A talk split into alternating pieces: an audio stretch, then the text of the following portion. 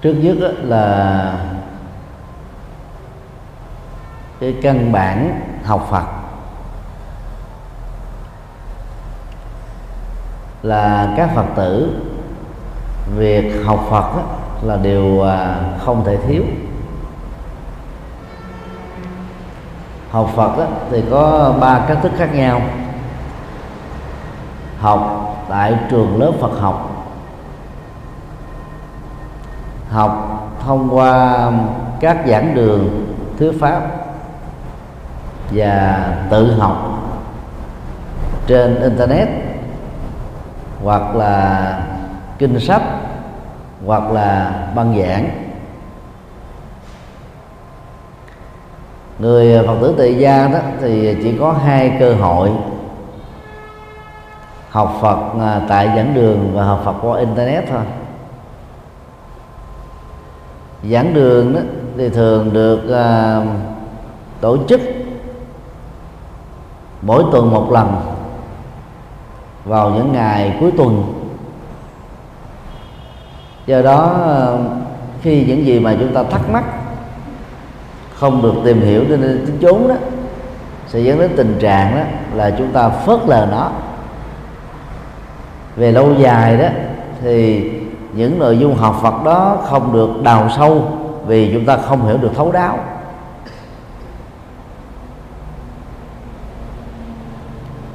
Học Phật qua internet đó, thì đòi hỏi đến là kiến thức và sự lựa chọn.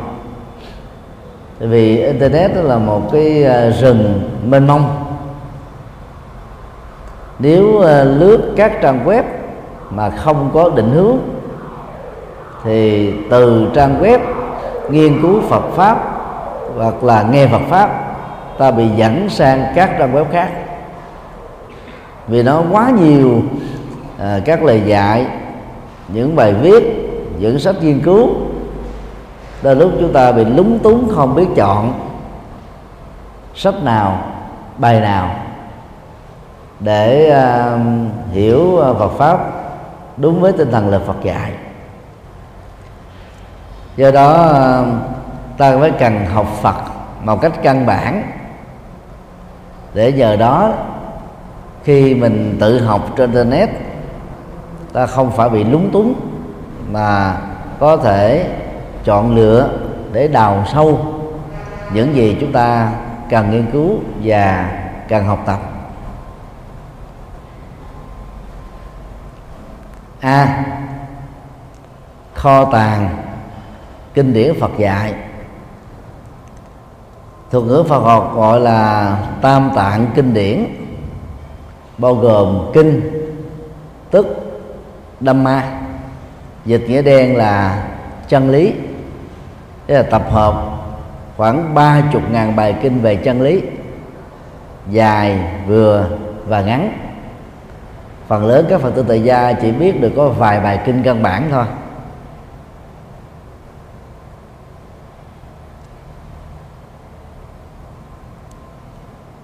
Luật tức Vinaya gồm à, sáu 6 tập nói về luật tại gia, tức là đạo đức tại gia, luật xuất gia, tức đạo đức xuất gia, nhằm giúp cho người tu học Phật đó nương vào các lời dạy đạo đức này, làm cho cuộc sống của mình đó trở nên chân chính, thanh tịnh, cao thượng, vĩ đại và thiêng liêng. Luận, tức abhidhamma. Những lời dạy và phân tích những lời dạy của Phật dưới hình thức là triết học. Có phân chủ đề, bao gồm định nghĩa, phân loại, tính chất, ứng dụng và giá trị. Để chúng ta nắm vững được một cách rất là là căn bản gồm có à, 7 tập.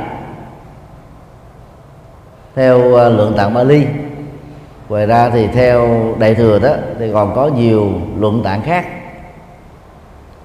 Người phật tử tại gia nếu không có thời gian đó thì chỉ cần đào sâu vào cái tinh yếu của uh, kinh tạng thôi đó là kho tàng kinh điển Phật dạy. Thì luật đó phải học. Có người hướng dẫn thì mới nắm vững được. Luận á thì lại nâng cao và chuyên sâu không cần thiết cho các phật tử à, thông thường. Còn kinh phật đó, thì cũng mênh mông ba chục ngàn bài. Do đó chúng ta chỉ cần chọn đọc những bài kinh căn bản để ta hiểu thấu đáo được lời Phật dạy cho mình là cái gì. Các bài kinh căn bản mà người Phật tử tại gia cần phải nắm biết bao gồm kinh thiện sinh, dạy về các trách nhiệm xã hội mà người tại gia cần phải giữ như là quy chuẩn đạo đức, bao gồm trách nhiệm của cha mẹ đối với con cái và ngược lại, trách nhiệm thầy cô giáo đối với học trò và ngược lại, trách nhiệm vợ với chồng và ngược lại trách nhiệm của bà con làng xóm, trách nhiệm của chủ lao động và người hợp tác lao động, trách nhiệm của các vị tăng sĩ và người cư sĩ tại gia. Mỗi một bên đó đều phải thực tập năm điều trách nhiệm đạo đức. Kinh này à, cần đọc thường xuyên để ta hiểu đức phật dạy về quan hệ vợ chồng quan hệ gia đình, quan hệ làng xóm, quan hệ lao động, quan hệ quốc gia và công dân, quan hệ tôn giáo. Tức là mỗi một người đó có nhiều mối quan hệ như thế. Kinh pháp cú tuyển tập à, 423 lời vàng Phật dạy về nhiều chủ đề khác nhau. Đây là bài kinh vỡ lòng mà người Phật tử tại gia nên xem như là sách gối đầu giường. Kinh này dưới dạng thơ nguyên tác bằng tiếng Bali dịch nghĩa à, ra thành song thất lục bát hay là lục bát hay là ngũ ngôn là tùy theo sở thích của các dịch giả. Nếu các quý phật tử cho con em của mình từ nhỏ đọc uh, thuộc lào những lời dạy vàng ngọc của đức phật dưới dạng thơ trong kinh pháp cú đó, thì các cháu khi lớn lên sẽ có được căn bản về đạo đức, căn bản về Phật pháp. Còn ai không có năng thuộc lào đó, chỉ cần nắm được các ý tưởng chính thôi là có thể có giá trị rồi.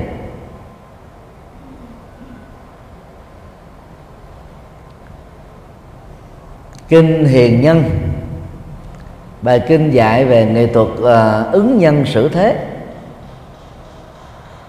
Dạy về cung cách làm vua. Tiêu chí làm quan. Tiêu chí ờ, làm người tốt. Tiêu chí chọn bạn để giao du. Tiêu chí để lập nghiệp.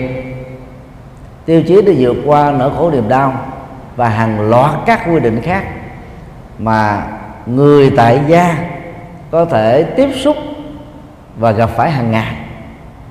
Rất tiếc bài kinh này ít được phật tử tại gia biết. Kinh à, khoảng à, 60 trang thôi.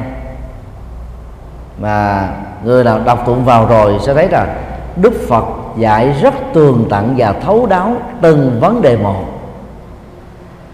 Nó như là kim chỉ nam cho việc ứng xử làm thế nào để có một cuộc sống rất là an lành hạnh phúc trong uh, xã hội. Kinh uh, phước đức gồm có ờ, 10 bài kệ mỗi bài kệ bốn câu tổng hợp 38 đức tính cao quý mà người Phật tử tại gia cần thực tập. Ai hội tụ được chừng ấy các đức tính cao quý, cuộc sống người đó trở nên hạnh phúc và bình an. Đây là một bản kinh mà phần lớn phật tử tại gia ít biết đến. Ngoài trừ các phật tử tại gia theo truyền thống của Phật giáo Nam Tông.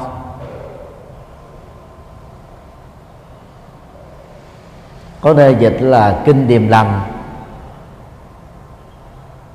hoặc có nơi dịch là kinh hạnh phúc. Kinh à, thập thiện dạy về ứng dụng 10 điều thiện trong cuộc sống và quả phước báo nhờ thực tập 10 điều thiện này. 10 điều thiện à, bao gồm à, không giết người không trộm cắp không à, ngoại tình không nói lời sai sự thật không nói lời mâu thuẫn xung đột không nói lời kém văn hóa, không nói lời vô ích, không tham, không sân hận và không si mê. Thì đọc vào 10 điều này, chúng ta sẽ thấy là lời nói, ý nghĩa về việc làm của chúng ta đó, tạo nghiệp hàng ngày, hàng giờ, hàng giây, hàng phút. Có loại nghiệp tốt, có loại nghiệp xấu. Và cần phải à, làm chủ được động cơ của tâm, lời nói của miệng và hành vi của thân để chúng ta biết cách gây dựng phước báo cho mình trong kiếp sống hiện tại này.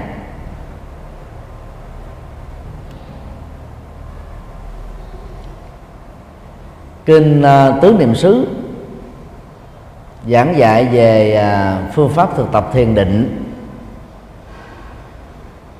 mà người phật tử tại gia cần phải nắm vững bao gồm uh, nhận thức rõ thân này là một tổ hợp. Thân này đó bị vô thường chi phối. Thân này đó về bản chất đó, là nhơ uế.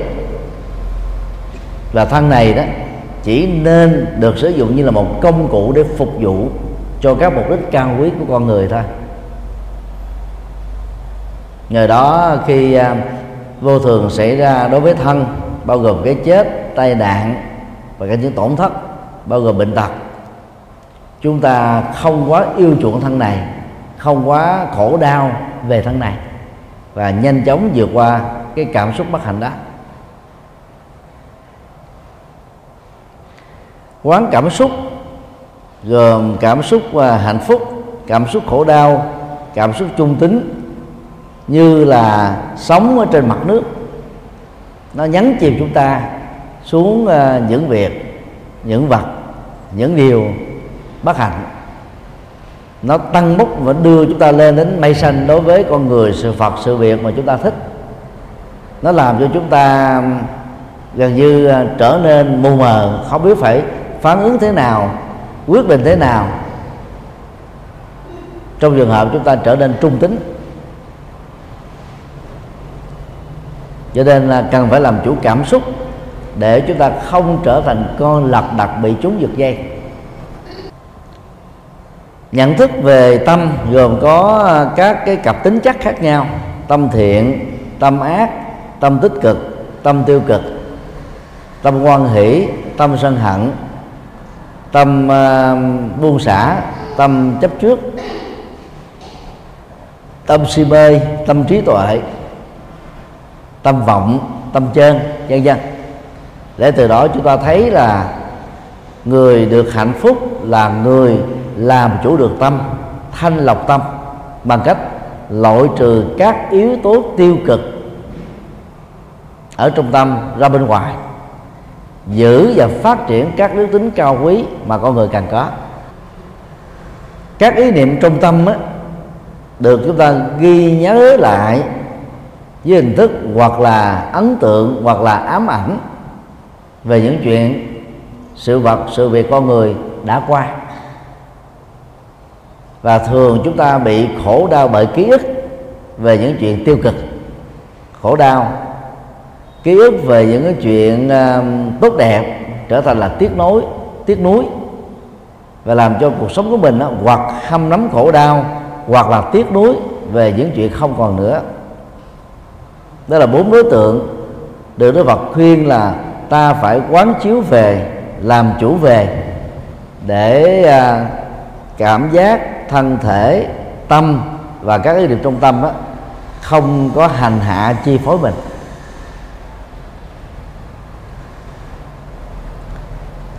Kinh từ bi dạy chúng ta về nghệ thuật phát triển năng lượng từ và năng lượng bi nhổ lên nỗi khổ và mang lại niềm vui cho mình và cho tha nhân. Việc ứng dụng kinh này đó nên được thực hiện trước khi đi ngủ, để chúng ta có được một giấc ngủ rất an lành, không bị những ác mộng, và trị được các chứng bệnh mất ngủ. Còn về ban ngày đó, ứng dụng kinh từ bi sẽ giúp cho chúng ta nói lời lành, không có à, đấu khẩu tranh chấp hơn thua hận thù. Ruồng bỏ, xung đột, loại trừ. Không gây thương tổn ai. Lời nói hành động của chúng ta luôn luôn hướng đến cái trí thiện, cái toàn thiện. Đó là những bài kinh rất căn bản trong số gần ba chục ngàn bài kinh được Đức Phật giảng dạy.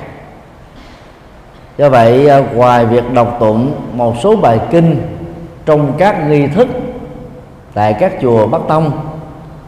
Người Phật tử tại gia nên đọc thêm những bài kinh vừa được giới thiệu. Chùa giác ngộ có um, ba tác phẩm kinh được phiên dịch mà các quý phật tử tại gia nên tìm hiểu. Kinh Phật cho người bắt đầu, tuyển tập 10 bài kinh vừa được nêu và thêm một số bài kinh khác. Để chúng ta đọc tụng thêm và mở rộng kiến thức của chúng ta về Phật pháp. Thứ hai là kinh tụng hàng ngày, tuyển tập 49 bài kinh căn bản từ thấp đến cao, dành cho người tại gia. Kinh này được xuất bản lần đầu vào năm 1994 và hiện nay là tái bản rất nhiều lần rồi. Quỹ thứ ba, kinh Phật cho người tại gia.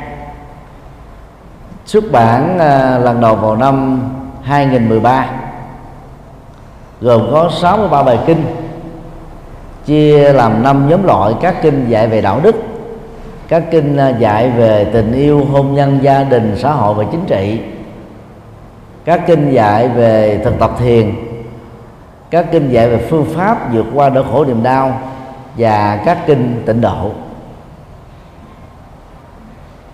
Thì đây là ấn bản kinh uh, tương đối đầy đủ được uh, tuyển chọn dành cho các đối tượng tại gia bao gồm giới chính trị giới kinh doanh giới trí thức giới trẻ và các thành phần còn lại của xã hội.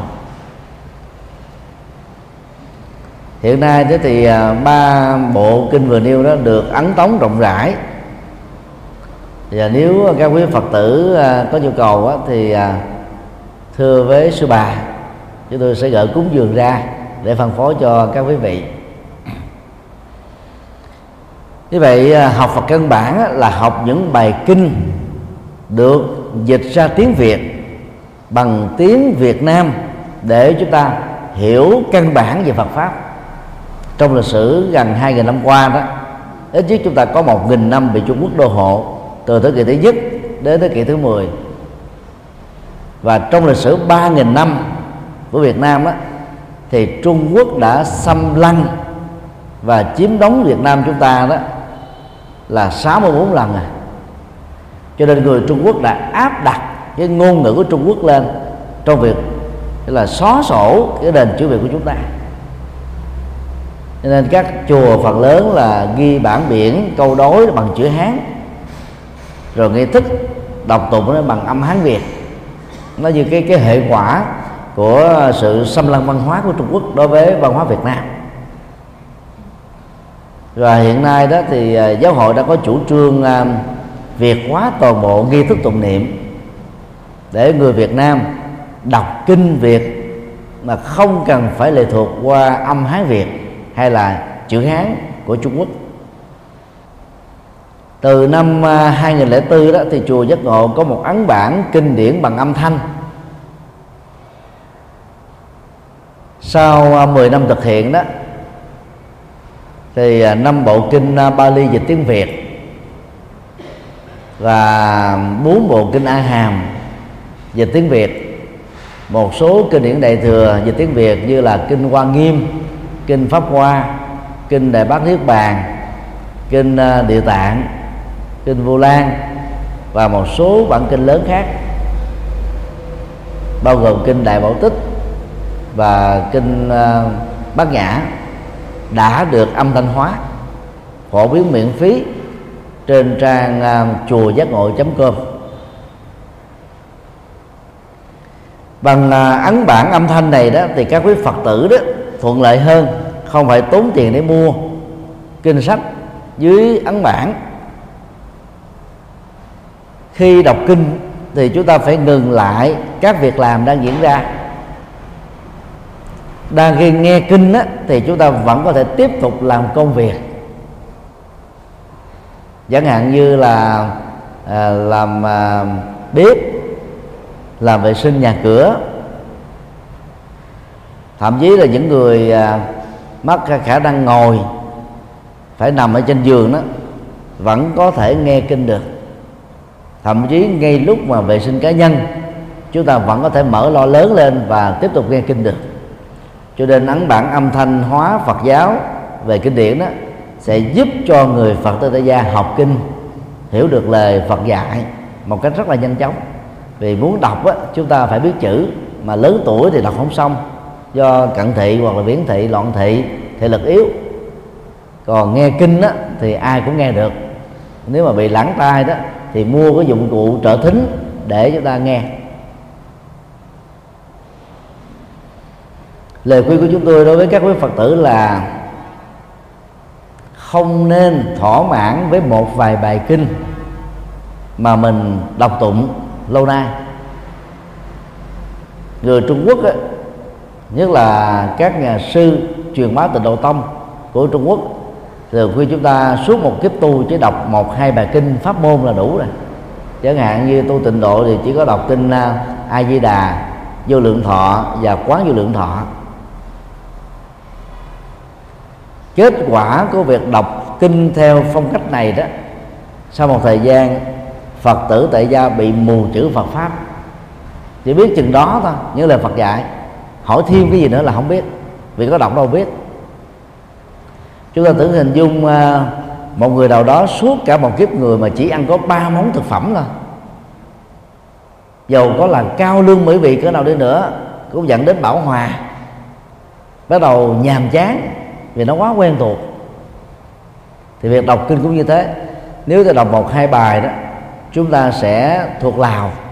Mà đọc thuộc lào đó là đọc bằng cái ký ức cho nên lúc đó chúng ta có là mình đã biết hết nội dung của bài kinh này rồi. Không cần phải suy nghĩ thêm không cần phải uh, nghiên cứu coi lời Phật dạy trong bài kinh đó là cái gì ứng dụng ra sao. Chúng ta đọc bằng một thói mai thói quen giống như một cái máy lọc vậy. Do đó đừng nên đọc kinh bằng thói quen tính công với đức phật. Đừng nên đọc kinh để cầu phúc vì đọc kinh là để mở mang trí tuệ. Bây giờ chúng ta cứ hình dung một một bài kinh là một to thuốc đi. Thì đọc càng nhiều kinh, chúng ta có nhiều to thuốc giải quyết nỗi khổ niềm đau. Vấn đề còn lại là chỉ khi nào chúng ta áp dụng các to thuốc từ các bản kinh trong đời sống thực tiễn, chúng ta mới trị bệnh được nỗi khổ niềm đau mà mình đang còn gặp phải còn để à, dẫn dụ đó thì à, các thầy các sư cô có thể nói là tụng kinh đi có phước lắm. Và thực tế đó cái phước có được từ đọc kinh là gì? Phước trí tuệ thôi.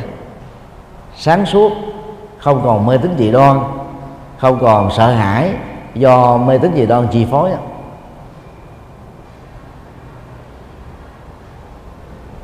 do đó đọc kinh chậm rãi có nghiền ngẫm thấu đáo cái gì không biết thì hỏi sư phụ mình. Hoặc là các vị tăng, các vị ni, nơi chùa mà mình đang đến tu học. Chứ đừng có phớt lờ nó. Không biết mà không hỏi thì bí lù. Mà bí lù rồi thì không biết cách ứng dụng. Không biết cách ứng dụng á, thì mình tu không có tiến bộ. Được gọi là tu sai, tu lòng vòng thì dầu cho tu có nhiều năm đi nữa, không có tiến bộ nhiều. Vấn đề hai, thực tập Phật pháp căn bản. Sau khi chúng ta học Phật một cách căn bản, từ những bài kinh căn bản được Đức Phật giảng dạy cho người Phật tử tại gia, thì vấn đề của chúng ta là phải ứng dụng và tiêu hóa các bài kinh đó trong đời sống thực tiễn.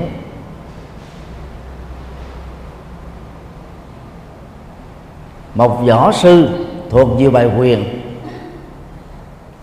nếu không ứng dụng những bài quyền đó trong đời sống ấy, thì khi bị tấn công võ sư đó có thể bị đánh bại gây thương tật thậm chí là chết người. Tương tự phật tử tại gia không ứng dụng lời kinh phật dạy trong đời sống đó, thì khi nỗi khổ niềm đau tấn công mình mình đầu hàng vô điều kiện. Không biết cách để tháo mở đó. Như vậy thực tập lời phật dạy là thực tập như thế nào? Và thực tập cái gì? Một số bài kinh căn bản mà chúng tôi vừa giới thiệu cho các vị đó dạy chúng ta về các phương diện từ tình yêu hôn nhân hạnh phúc gia đình quan hệ xã hội à, chính trị để quản lý đất nước rồi cách thức làm kinh tế để làm sao cho à, cuộc sống của mình trở nên thoải mái đầy đủ phước báo và biết chia sẻ các phước báo này cho những người thân và cho những mảnh đời bất hạnh. Do đó thực tập và Phật pháp căn bản chúng ta cần phải nắm một số vấn đề cốt lõi như sau. A giải quyết các vấn đề trên nền tảng nhân quả. Đây là điều mà các phật tử cần phải ứng dụng. Khi vấp phải một nỗi đau hay là bị một nỗi đau tấn công, thì điều tối kỵ là các phật tử không nên tự an ủi rằng, kiếp trước tôi làm điều ác, sống thất nhân ác đức cho nên kiếp này tôi phải chịu các hậu quả đó. Đây chỉ là một nhận thức mang tính an ủi. Và an ủi không phải là giải pháp. Đang khi các phật tử thì không có được à, túc mệnh minh tức là tự giác biết rõ về quá khứ của bản thân. Nhiều đời trước từ đại cương đến chi tiết như đức phật và các bậc thánh a la hán chúng ta không nên đặt giả định cái khổ đau mà mình đang có này, nó có cốt rễ với quá khứ. Trong kinh trường bộ, đức phật khẳng định là ai có khuynh hướng gắn kết cái khổ đau hiện tại này với kiếp trước, người đó đó sẽ an phận và chấp nhận. Cho nên không có cơ hội để sống được hạnh phúc.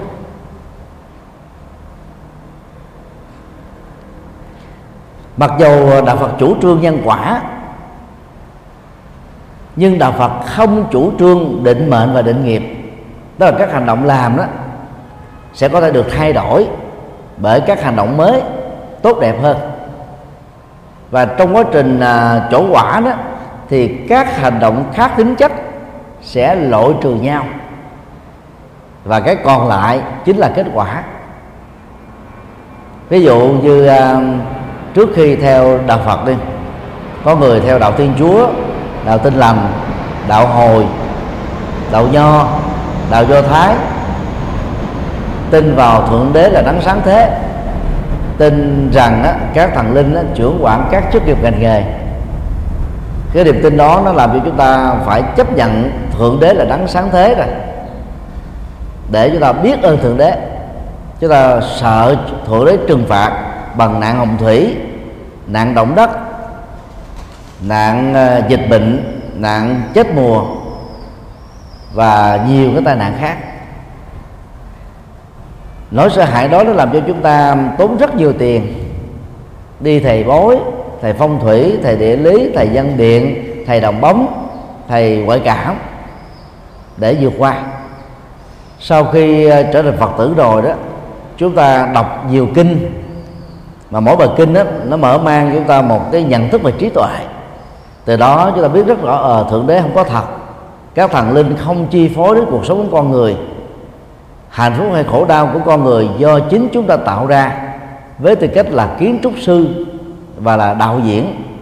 Cho nên thay vì cầu mong vào thượng đế và các thần linh chúng ta hãy chuyển nghiệp bằng cách gieo vào trong cuộc sống này các nghiệp thiện đối lập với các nhân khổ mà chúng ta đã lỡ tạo. Ngay trong kiếp sống hiện tại này, và một số trường hợp đó là lỡ tạo trong những kiếp sống trước. Và khi mà mình à, phát triển được trí tuệ đó, thì niềm tin mê tín và các loại dị đoan sẽ không thể nào tiếp tục tồn tại trong đầu chúng ta. Đó là sự chuyển nghiệp về mê tín. Cho nên à, mỗi khi à, đối diện trước một nỗi khổ niềm đau, chúng ta không nên phớt lờ vì như thế là liều mạng. Không nên cương điệu quá vì như thế là hành hạ mình. Không nên đào tẩu khỏi thực tại vì như thế đó là hèn nhát. Là Phật dạy chúng ta một bản lĩnh, nhận thức đó như một hiện thực, ghi nhận nó, rồi phân tích nguyên nhân để tìm ra giải pháp cho nên à, phải tìm hiểu nguyên nhân trực tiếp gián tiếp nguyên nhân chính nguyên nhân phụ nguyên nhân phần lớn là nằm ở kiếp này.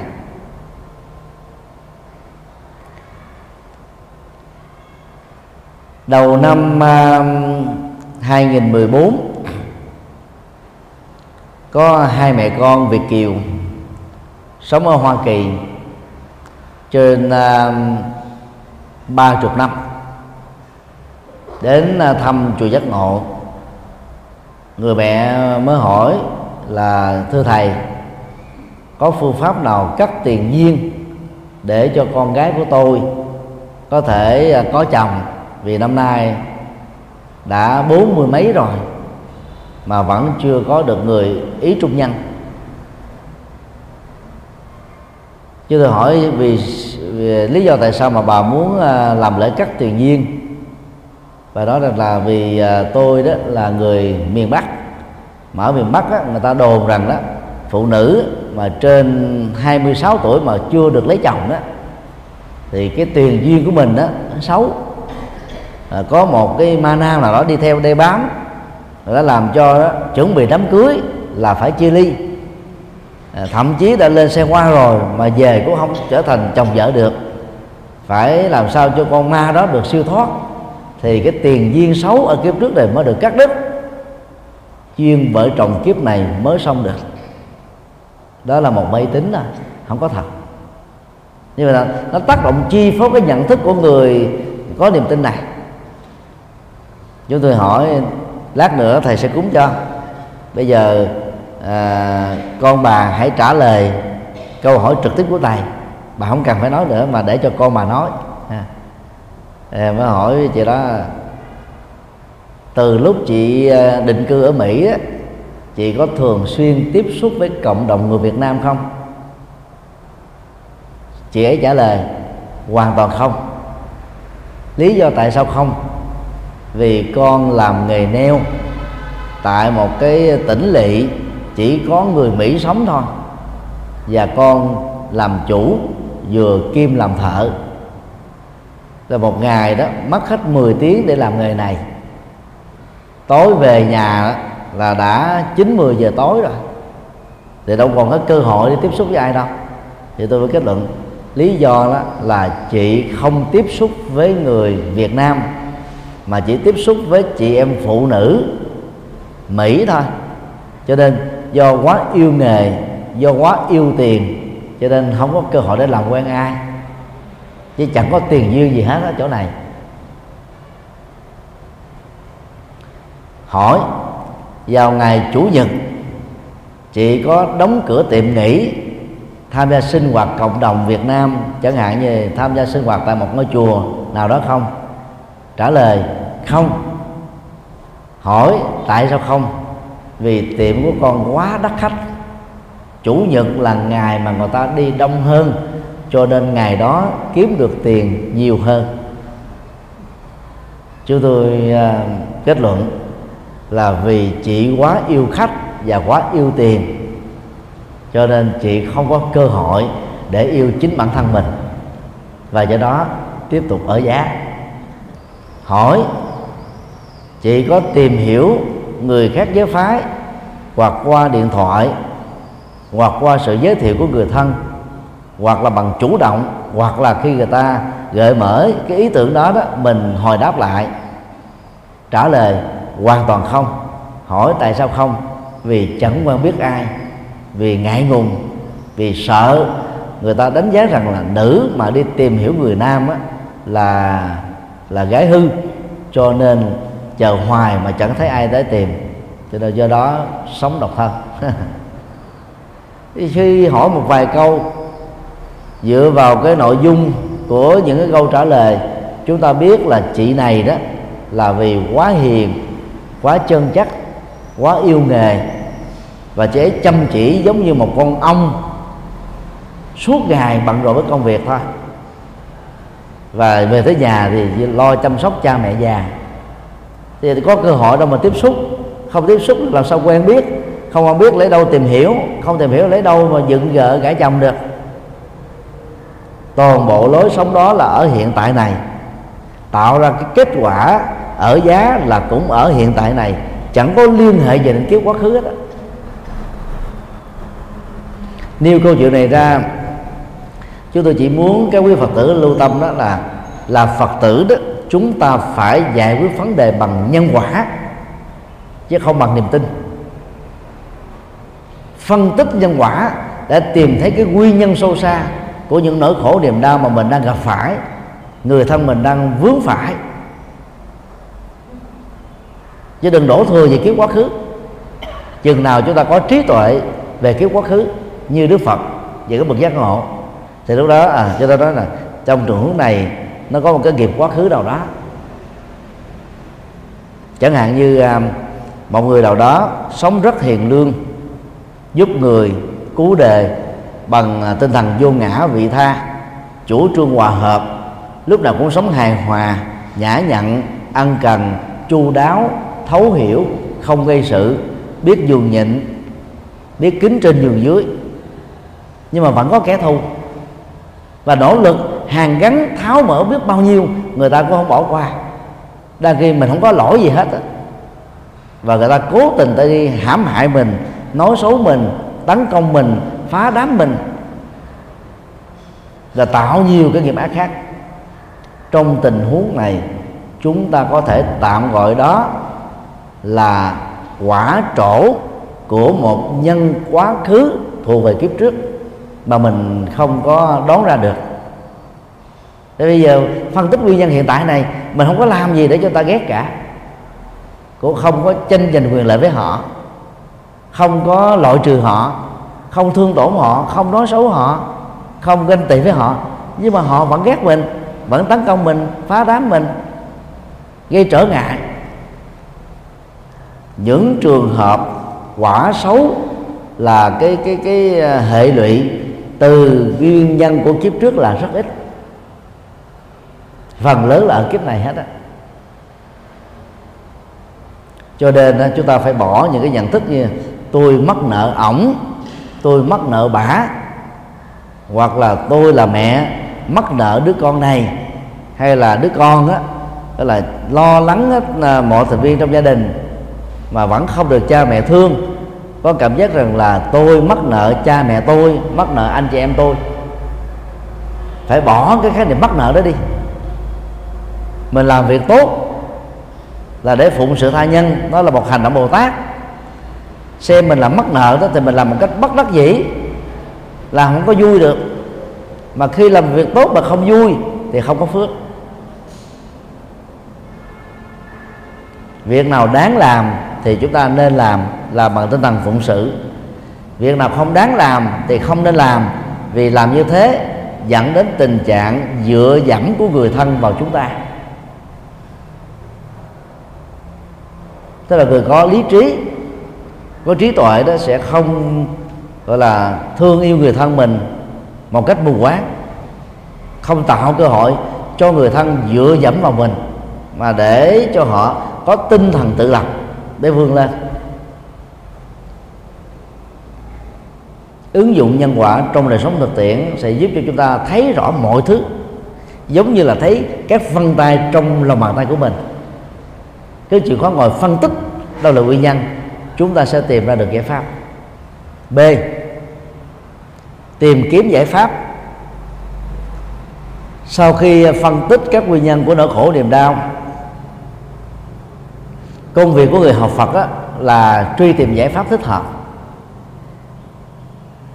Mỗi người à, phải hết sức điềm tĩnh thì mới không bị dòng cảm xúc khổ đau làm cho mình á, mất tập trung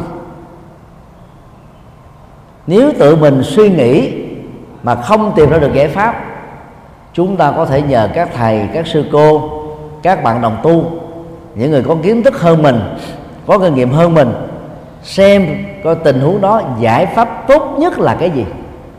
Kinh à, uh, chuyển pháp luân được Đức Phật giảng lần đầu tiên tại vườn nai cho năm anh em của Trần Như đó. Ở phần cuối đó, là nghệ thuật tìm giải pháp giải pháp được Đức Phật đưa ra đó là bát chánh đạo. Có thể giải quyết được các vấn nạn chính trị, xã hội, kinh tế, tôn giáo, văn hóa và các phương diện từ quốc tế, quốc gia, cộng đồng, gia đình và cá nhân. Không có vấn nạn nào mà chúng ta không thể giải quyết được bằng à, bát chánh đạo học Phật dưới góc độ ứng dụng này đó thì à, chúng ta giải quyết các vấn nạn rất là dễ dàng. Ví dụ như à, mình à, bị nỗi đau của à, sống độc thân chi phối như trường hợp của một chị làm nghề neo tại Hoa Kỳ vừa nêu khi nãy. Thì bây giờ để tìm ra giải pháp đó chúng ta phải dùng đầu tiên là hai yếu tố đầu. Chánh kiến tức là tầm nhìn đúng đúng về nhân quả của bản thân. Đúng về các cái à, hoàn cảnh sống của bản thân. Để từ đó chúng ta thấy rất rõ là à, trong trường hợp độc thân này không có nghiệp gì quá khứ mà chỉ là nghiệp hiện tại thôi. Nhận thức đúng này sẽ giúp cho chúng ta điều chỉnh lối sống. Thay vì mình quá yêu tiền, thì vào ngày thứ bảy, chủ nhật, với tư cách là làm chủ, ta có thể giao cho người quản lý, manager, coi sóc công việc đó thế mình thà ta mất đi một khoản tiền nhất định cho việc quản lý, hoặc có thể bị ăn chặn bớt 10% 20% cũng không sao. Thời gian của những ngày cuối tuần đó giúp cho ta đó có thể sống đời sống cộng đồng, giao tiếp với xã hội, để tưởng thưởng cho bản thân mình. Tư duy đúng là tư duy tích cực tư duy hướng đến giải quyết vấn đề. Tư duy ờ, làm cho chúng ta tháo mở được các bế tắc là yếu tố thứ hai giúp cho chúng ta nhìn ra được đâu là manh mối, đâu là vấn nạn.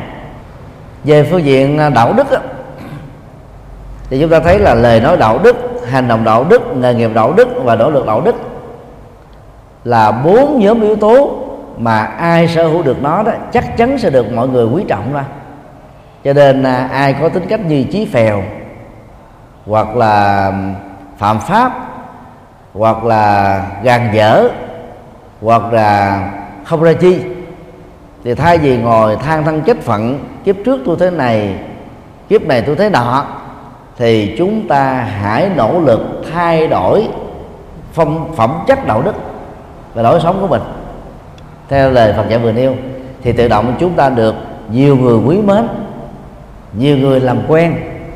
Chúng ta sống một cách à, thoải mái, không còn phải à, bị cô lập hóa, bị phân biệt đối xử, bị phê bình chỉ trích, bị à, gỡ lịch ở trong tù, vân vân. Đó là điều điều chỉnh đời sống đạo đức. Ngoài ra đó thì theo đức phật đó, chúng ta phải thực tập thiền định để thanh lọc tâm, tháo mở các phiền não bao gồm chánh niệm và chánh định. Chánh niệm là làm chủ được các động tác đi đứng nằm và ngồi. Nhờ đó chúng ta không bị rủi ro trong lao động rủi ro trong uh, tai nạn giao thông. Để làm cho mình trở nên uh, có duyên hơn đàng hoàng hơn đứng đắn hơn. Còn uh, chánh định á, là chúng ta thực tập thiền để rũ bỏ các nguyên nhân của khổ đau là tham lam, giận dữ, si mê và cố chấp.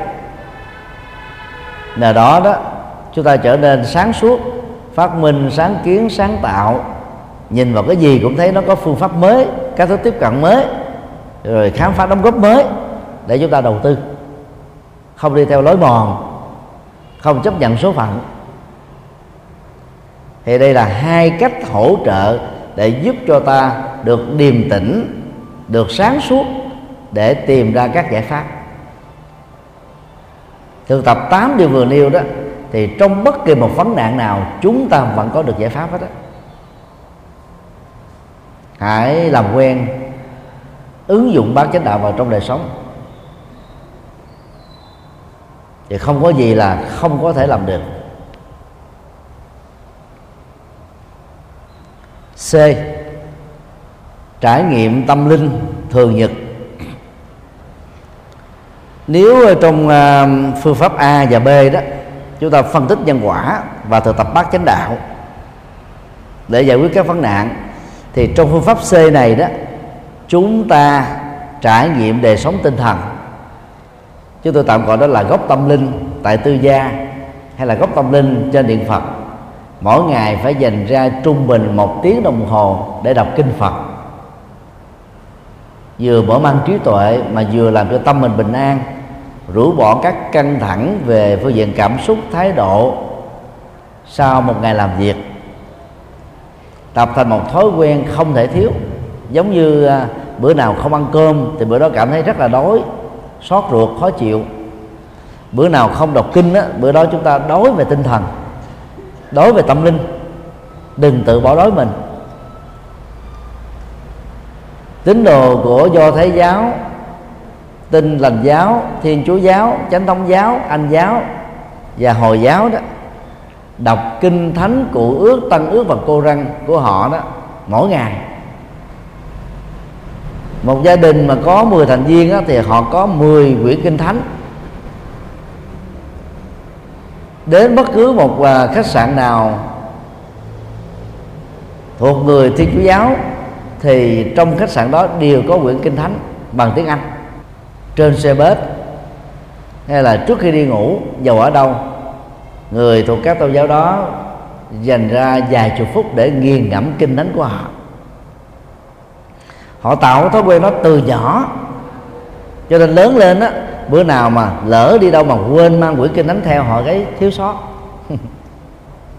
Thì các phật tử tại gia cũng phải tập thói quen mang theo quyển kinh phật.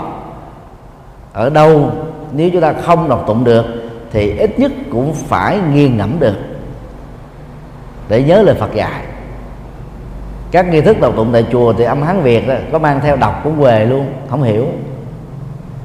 Cho nên quý vị có thể chọn các bản kinh dịch tiếng Việt những bản kinh mà mình ưa thích. Là kinh à, Pháp Cú tổng hợp 423 lời vàng của Phật hay là kinh Phật cho người bắt đầu kinh Phật cho người tại gia hay là kinh tụng hàng ngày vân vân.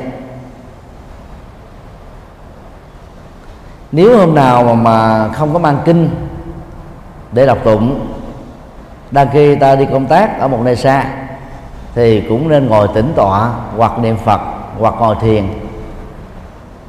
Người nào đau nhức xương khớp ngồi không tiện đó thì có thể đi thiền hành đi thiền hành tức là đi chậm rãi không cần phải niệm phật bằng tiếng, mà chỉ cần niệm phật trong tâm thôi.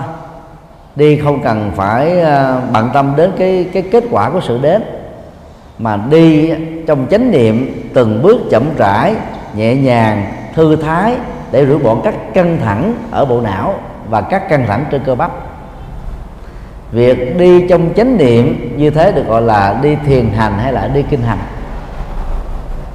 Kinh a di đà dạy đó phạn thực kinh hành. Có cái đen là ăn cơm xong rồi từng bước thảnh thơi. Tức là mình phải đi bách bộ sau khi ăn cơm để tránh uh, những chứng bệnh béo phì mỡ trong máu mỡ trong gan hay là các chứng bệnh tim mạch hay là những chứng bệnh đau nhức xương khớp những thứ bệnh tuần hoàn tiêu hóa và bao tử.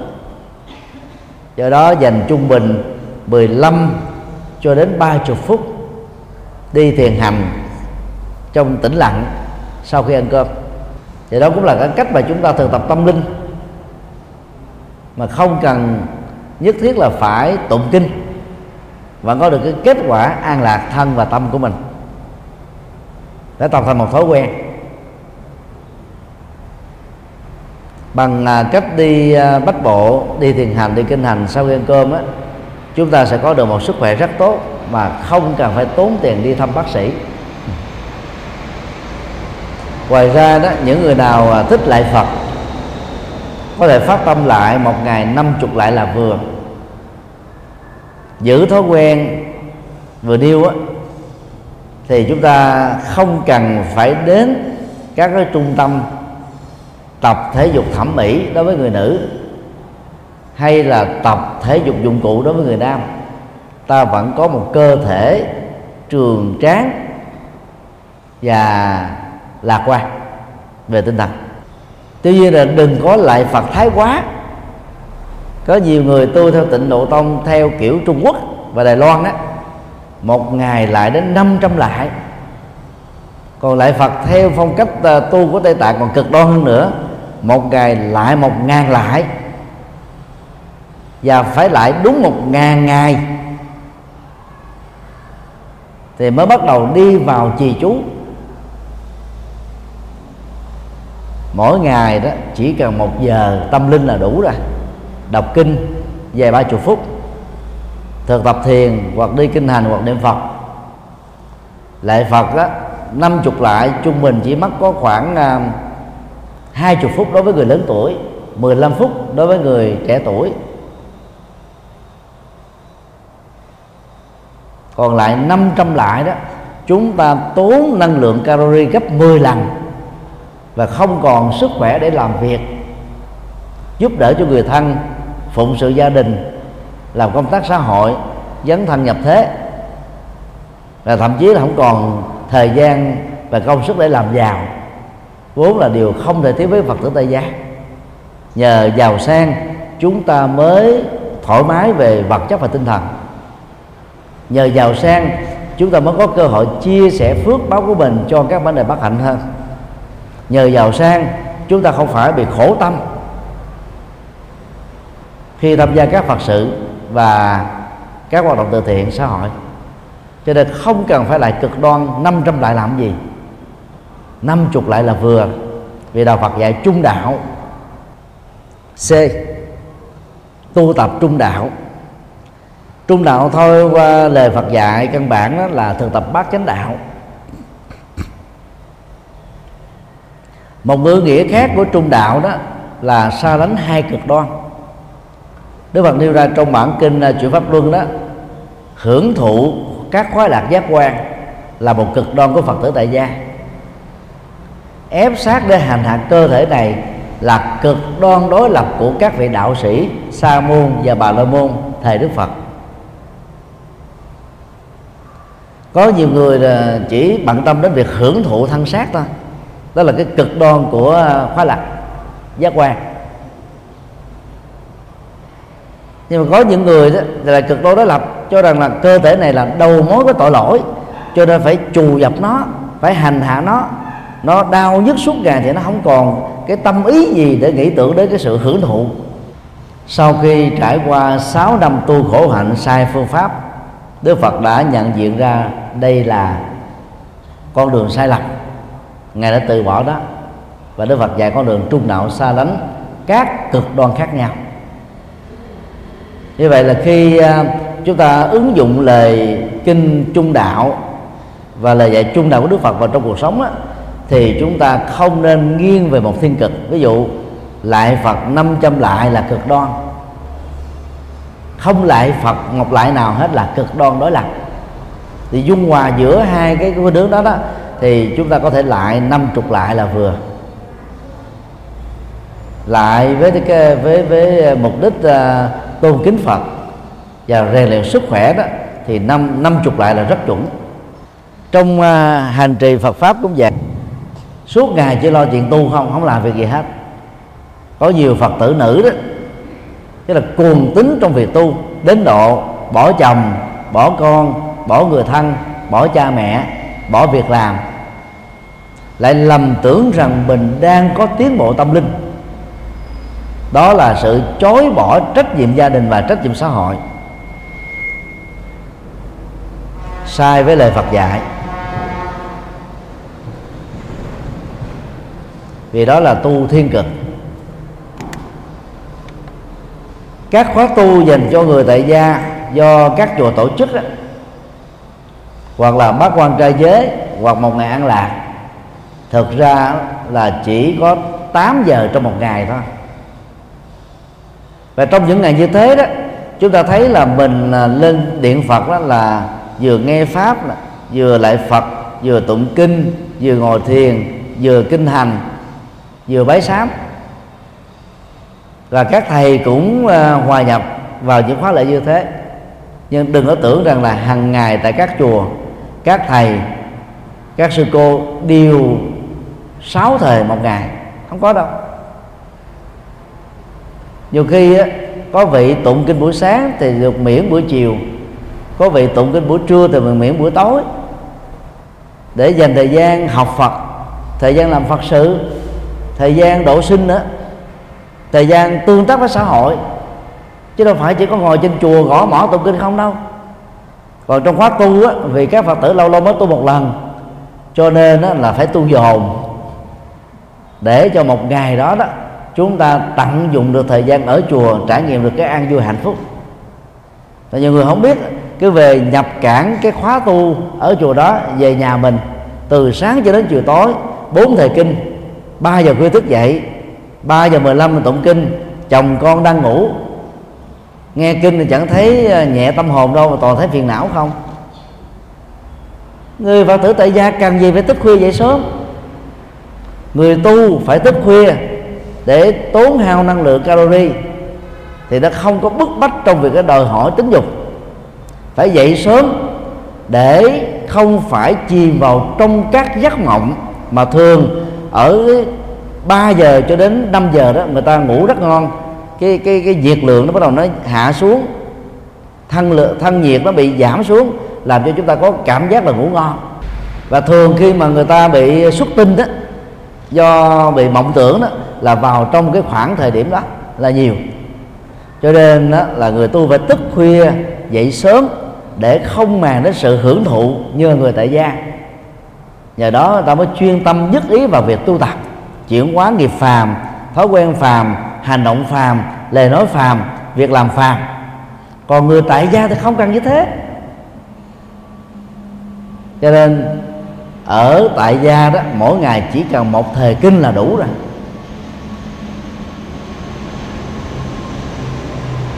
Ta chọn một cái giờ nào nó thuận lợi cho mình. Không cần thiết phải thức khuya, không cần thiết phải dậy sớm. người tại gia có thể ngủ 8 giờ đồng hồ một ngày. Là chuẩn. Người xuất gia ngủ có 6 tiếng thôi. Chứ mà ngủ nhiều quá nó đòi hỏi. Ăn nhiều quá nó đòi hỏi. Cho nên cách tu của người tại gia phải khác với người xuất gia. Do đó, các phật tử tại gia không nên bắt chước cách tu của người xuất gia để tránh cái tình trạng cực đoan trong tu là phật tử tại gia đức phật à, cho phép hoạt động tính dục một vợ một chồng. Bình thường. Một tháng hai ngày vào những ngày thọ với bắt quan trai trong những tình huống cần thiết đó thì à, cả vợ chồng cùng à, thực tập thì ngày hôm đó là không có hoạt động vợ chồng. Để cho mình tìm những cái niềm vui tâm linh cao hơn và thoát ra khỏi ám ảnh của sinh hoạt vợ chồng đi. Để cho đời sống của mình á à, ngoài vật chất và hưởng thụ nó còn có các giá trị tinh thần cao quý. Do đó các quý phật tử nữ đó đừng nên tu cực đoan. Đức Phật dạy chúng ta sáu ba la mật bao gồm à, bố thí tức là thực tập lòng từ bi trì giới đó là phát triển đạo đức. Mà đạo đức đây là đạo đức tại gia. Đạo đức tại gia đó là đạo đức trách nhiệm đối với người thân của mình, đối với xã hội chúng ta phải làm hàng ngày. Rồi tinh tấn có cái là không từ bỏ nó, không bỏ cuộc đối chừng. Làm sự nghiệp, làm việc lành, cho đến lúc nào nhắm mắt lìa cuộc đời này thì mới thôi. Cư sĩ cấp cô độc là một nam cư sĩ tiêu biểu. Cư sĩ Viseka là một phật tử nữ tiêu biểu về lĩnh vực này. Trước khi à, theo đạo Phật đó thì à, cấp cô độc đó, là triệu phú. Khi rời khỏi cõi đời ông ấy là tỷ phú. Ông ấy đâu có dừng ngừng làm kinh tế đâu vẫn tiếp tục làm kinh tế. Và ông ấy làm khéo léo hơn giàu sang hơn rồi biết chia sẻ cái lợi tức ông ta làm được hợp pháp đó cho các vấn đề bất hạnh. Tên ông ấy là tu đạt. Nhưng mà vì người ta tôn quý cái hạnh chăm sóc con người của ông ấy mà đặt tên là cấp cô độc, cung cấp cho những người cô đơn, độc thế, khổ đau, cơ nhở, không có người đương tựa. Nhẫn nại, tức là không bỏ cuộc đối chừng. Không chán nản, không thất vọng, kiên trì một cách tích cực để chúng ta biến các ước mơ trở thành hiện thực. Những nỗ lực phải có kết quả. Thiền định để thực tập chuyển hóa nỗi đau ở trong tâm. Kết thúc các cái phiền não vốn là nguyên nhân chính của các bất hạnh và trí tuệ là yếu tố chìa khóa giải quyết các vấn nạn của kiếp người. Bố thí trì giới nhẫn uh, nhẫn nhịn tinh tấn thiền định và trí tuệ được gọi tắt là phước huệ song tu. Phước á, là viết tắt của của bố thí. Huệ là viết tắt của trí tuệ. Đó là yếu tố thứ nhất và yếu tố thứ sáu còn bố tới chính giữa là chấm chấm chấm viết tắt thôi. Nên người phật tử tại gia mà tu chuẩn là phải phải tu sáu ba la mặt phải biết chia sẻ tài sản phước báo của mình. Phải có giới hạnh chuẩn mực. Phải có siêng năng không dừng nghỉ. Phải có uh, tính kiên định và kiên trì. Phải có thực tập thiền và có trí tuệ. Hiện nay đó nhiều phật tử tại gia chưa đủ cái chuẩn này rồi tu các của kiệu suốt ngày chỉ có tụng kinh không, trì chú không, niệm phật không không làm việc gì hết bỏ hết gia đình, bỏ hết người thân, làm cho chồng con đó mặc cảm với đức phật, mặc cảm với đạo phật, mặc cảm với chùa chiền. Ta không dám cho con cái mình đi chùa vì sợ giống mẹ nó. Thì thông thường đó, từ ờ, u 60 trở lên đó, chị em phụ nữ bắt đầu về hưu rồi. Tuổi 55 về hưu trải qua ba chục năm lập nghiệp đó biết bao nhiêu cái thăng trầm vinh dự trong cuộc sống. Nó căng thẳng lắm mệt mỏi lắm. Thì khi mà gặp được Phật pháp người ta rất là mừng. Cho nên là khi tham gia các khóa tu đó, gần như là mình dừng dừng lại ngưng hết cái việc đó. Cho nên lòng cảm thấy bình an. Nó giúp cho mình hướng nội mà. Từ đó mình tưởng rằng mình đang có tiến bộ và buông hết mọi thứ là sai. Vẫn phải tiếp tục làm việc vẫn phải tiếp tục chăm sóc gia đình. Nhưng mà làm việc ở đây là làm việc là là có phương pháp hơn có tình người hơn. Rồi à, nghề nghiệp ở đây đó là biết tạo ra phước báo nhiều hơn để chia sẻ cho các bệnh đề bất hạnh chứ chúng ta không chấp thủ phước báo đó cho riêng mình. Cho nên tu vừa phải ta, tu điều đặn tu căn bản mà tu điều đặn. Chứ không phải là À, một ngày tu, rồi sau đó năm, sáu tháng sau mới tu lại. Ăn cơm mỗi ngày ba cử, tắm mỗi ngày một cử, thay quần áo mới mỗi ngày một lần. Thì việc tu học nó cũng phải như thế, nó phải điều điều. Thì hiệu quả của việc thực tập lời Phật dạy mới có. Có nhiều vị đó mang danh là Phật tử, một năm đi chùa có một lần, tức là lười biếng giải đãi hoặc là khi nào vấp phải nỗi khổ, niềm đau, thất bại, thất nghiệp, thất tình, thì bắt đầu mới đến chùa cầu Phật khóc lóc văn sinh mong ngày gia hộ. Đức Phật không thể gia hộ nếu như chúng ta không làm việc làm vì sự gia hộ cho những người không làm việc làm á, sẽ làm cho Đức Phật trở thành là kẻ ô dù, kẻ bao che thôi và lòng từ bi đó là có giới hạn tức là ai nghĩ tưởng đến mình niệm mình nhớ mình, cầu khẩn mình, gian sinh mình thì mình mới gia ơn, mới ban phước. Phật mà là như thế đó thì Phật không đáng để chúng ta tôn kính. Do đó chúng ta phải nhớ Phật để ghi nhận và học theo, thực hành theo những lời Phật dạy. Thì những đức tính cao quý đó sẽ trở thành hộ pháp thật, vệ sĩ thật, theo ta trên từng bước của cuộc sống để giúp chúng ta vượt qua được các nỗi khổ và niềm đau. Kính thưa các quý phật tử, đó là học phật căn bản và thực tập phật một cách căn bản. Đây là những điều mà phần lớn chúng ta đã biết rồi. Hôm nay thầy ôn lại để chúng ta vững tâm, vững chí mà thực hành tốt đẹp hơn thôi.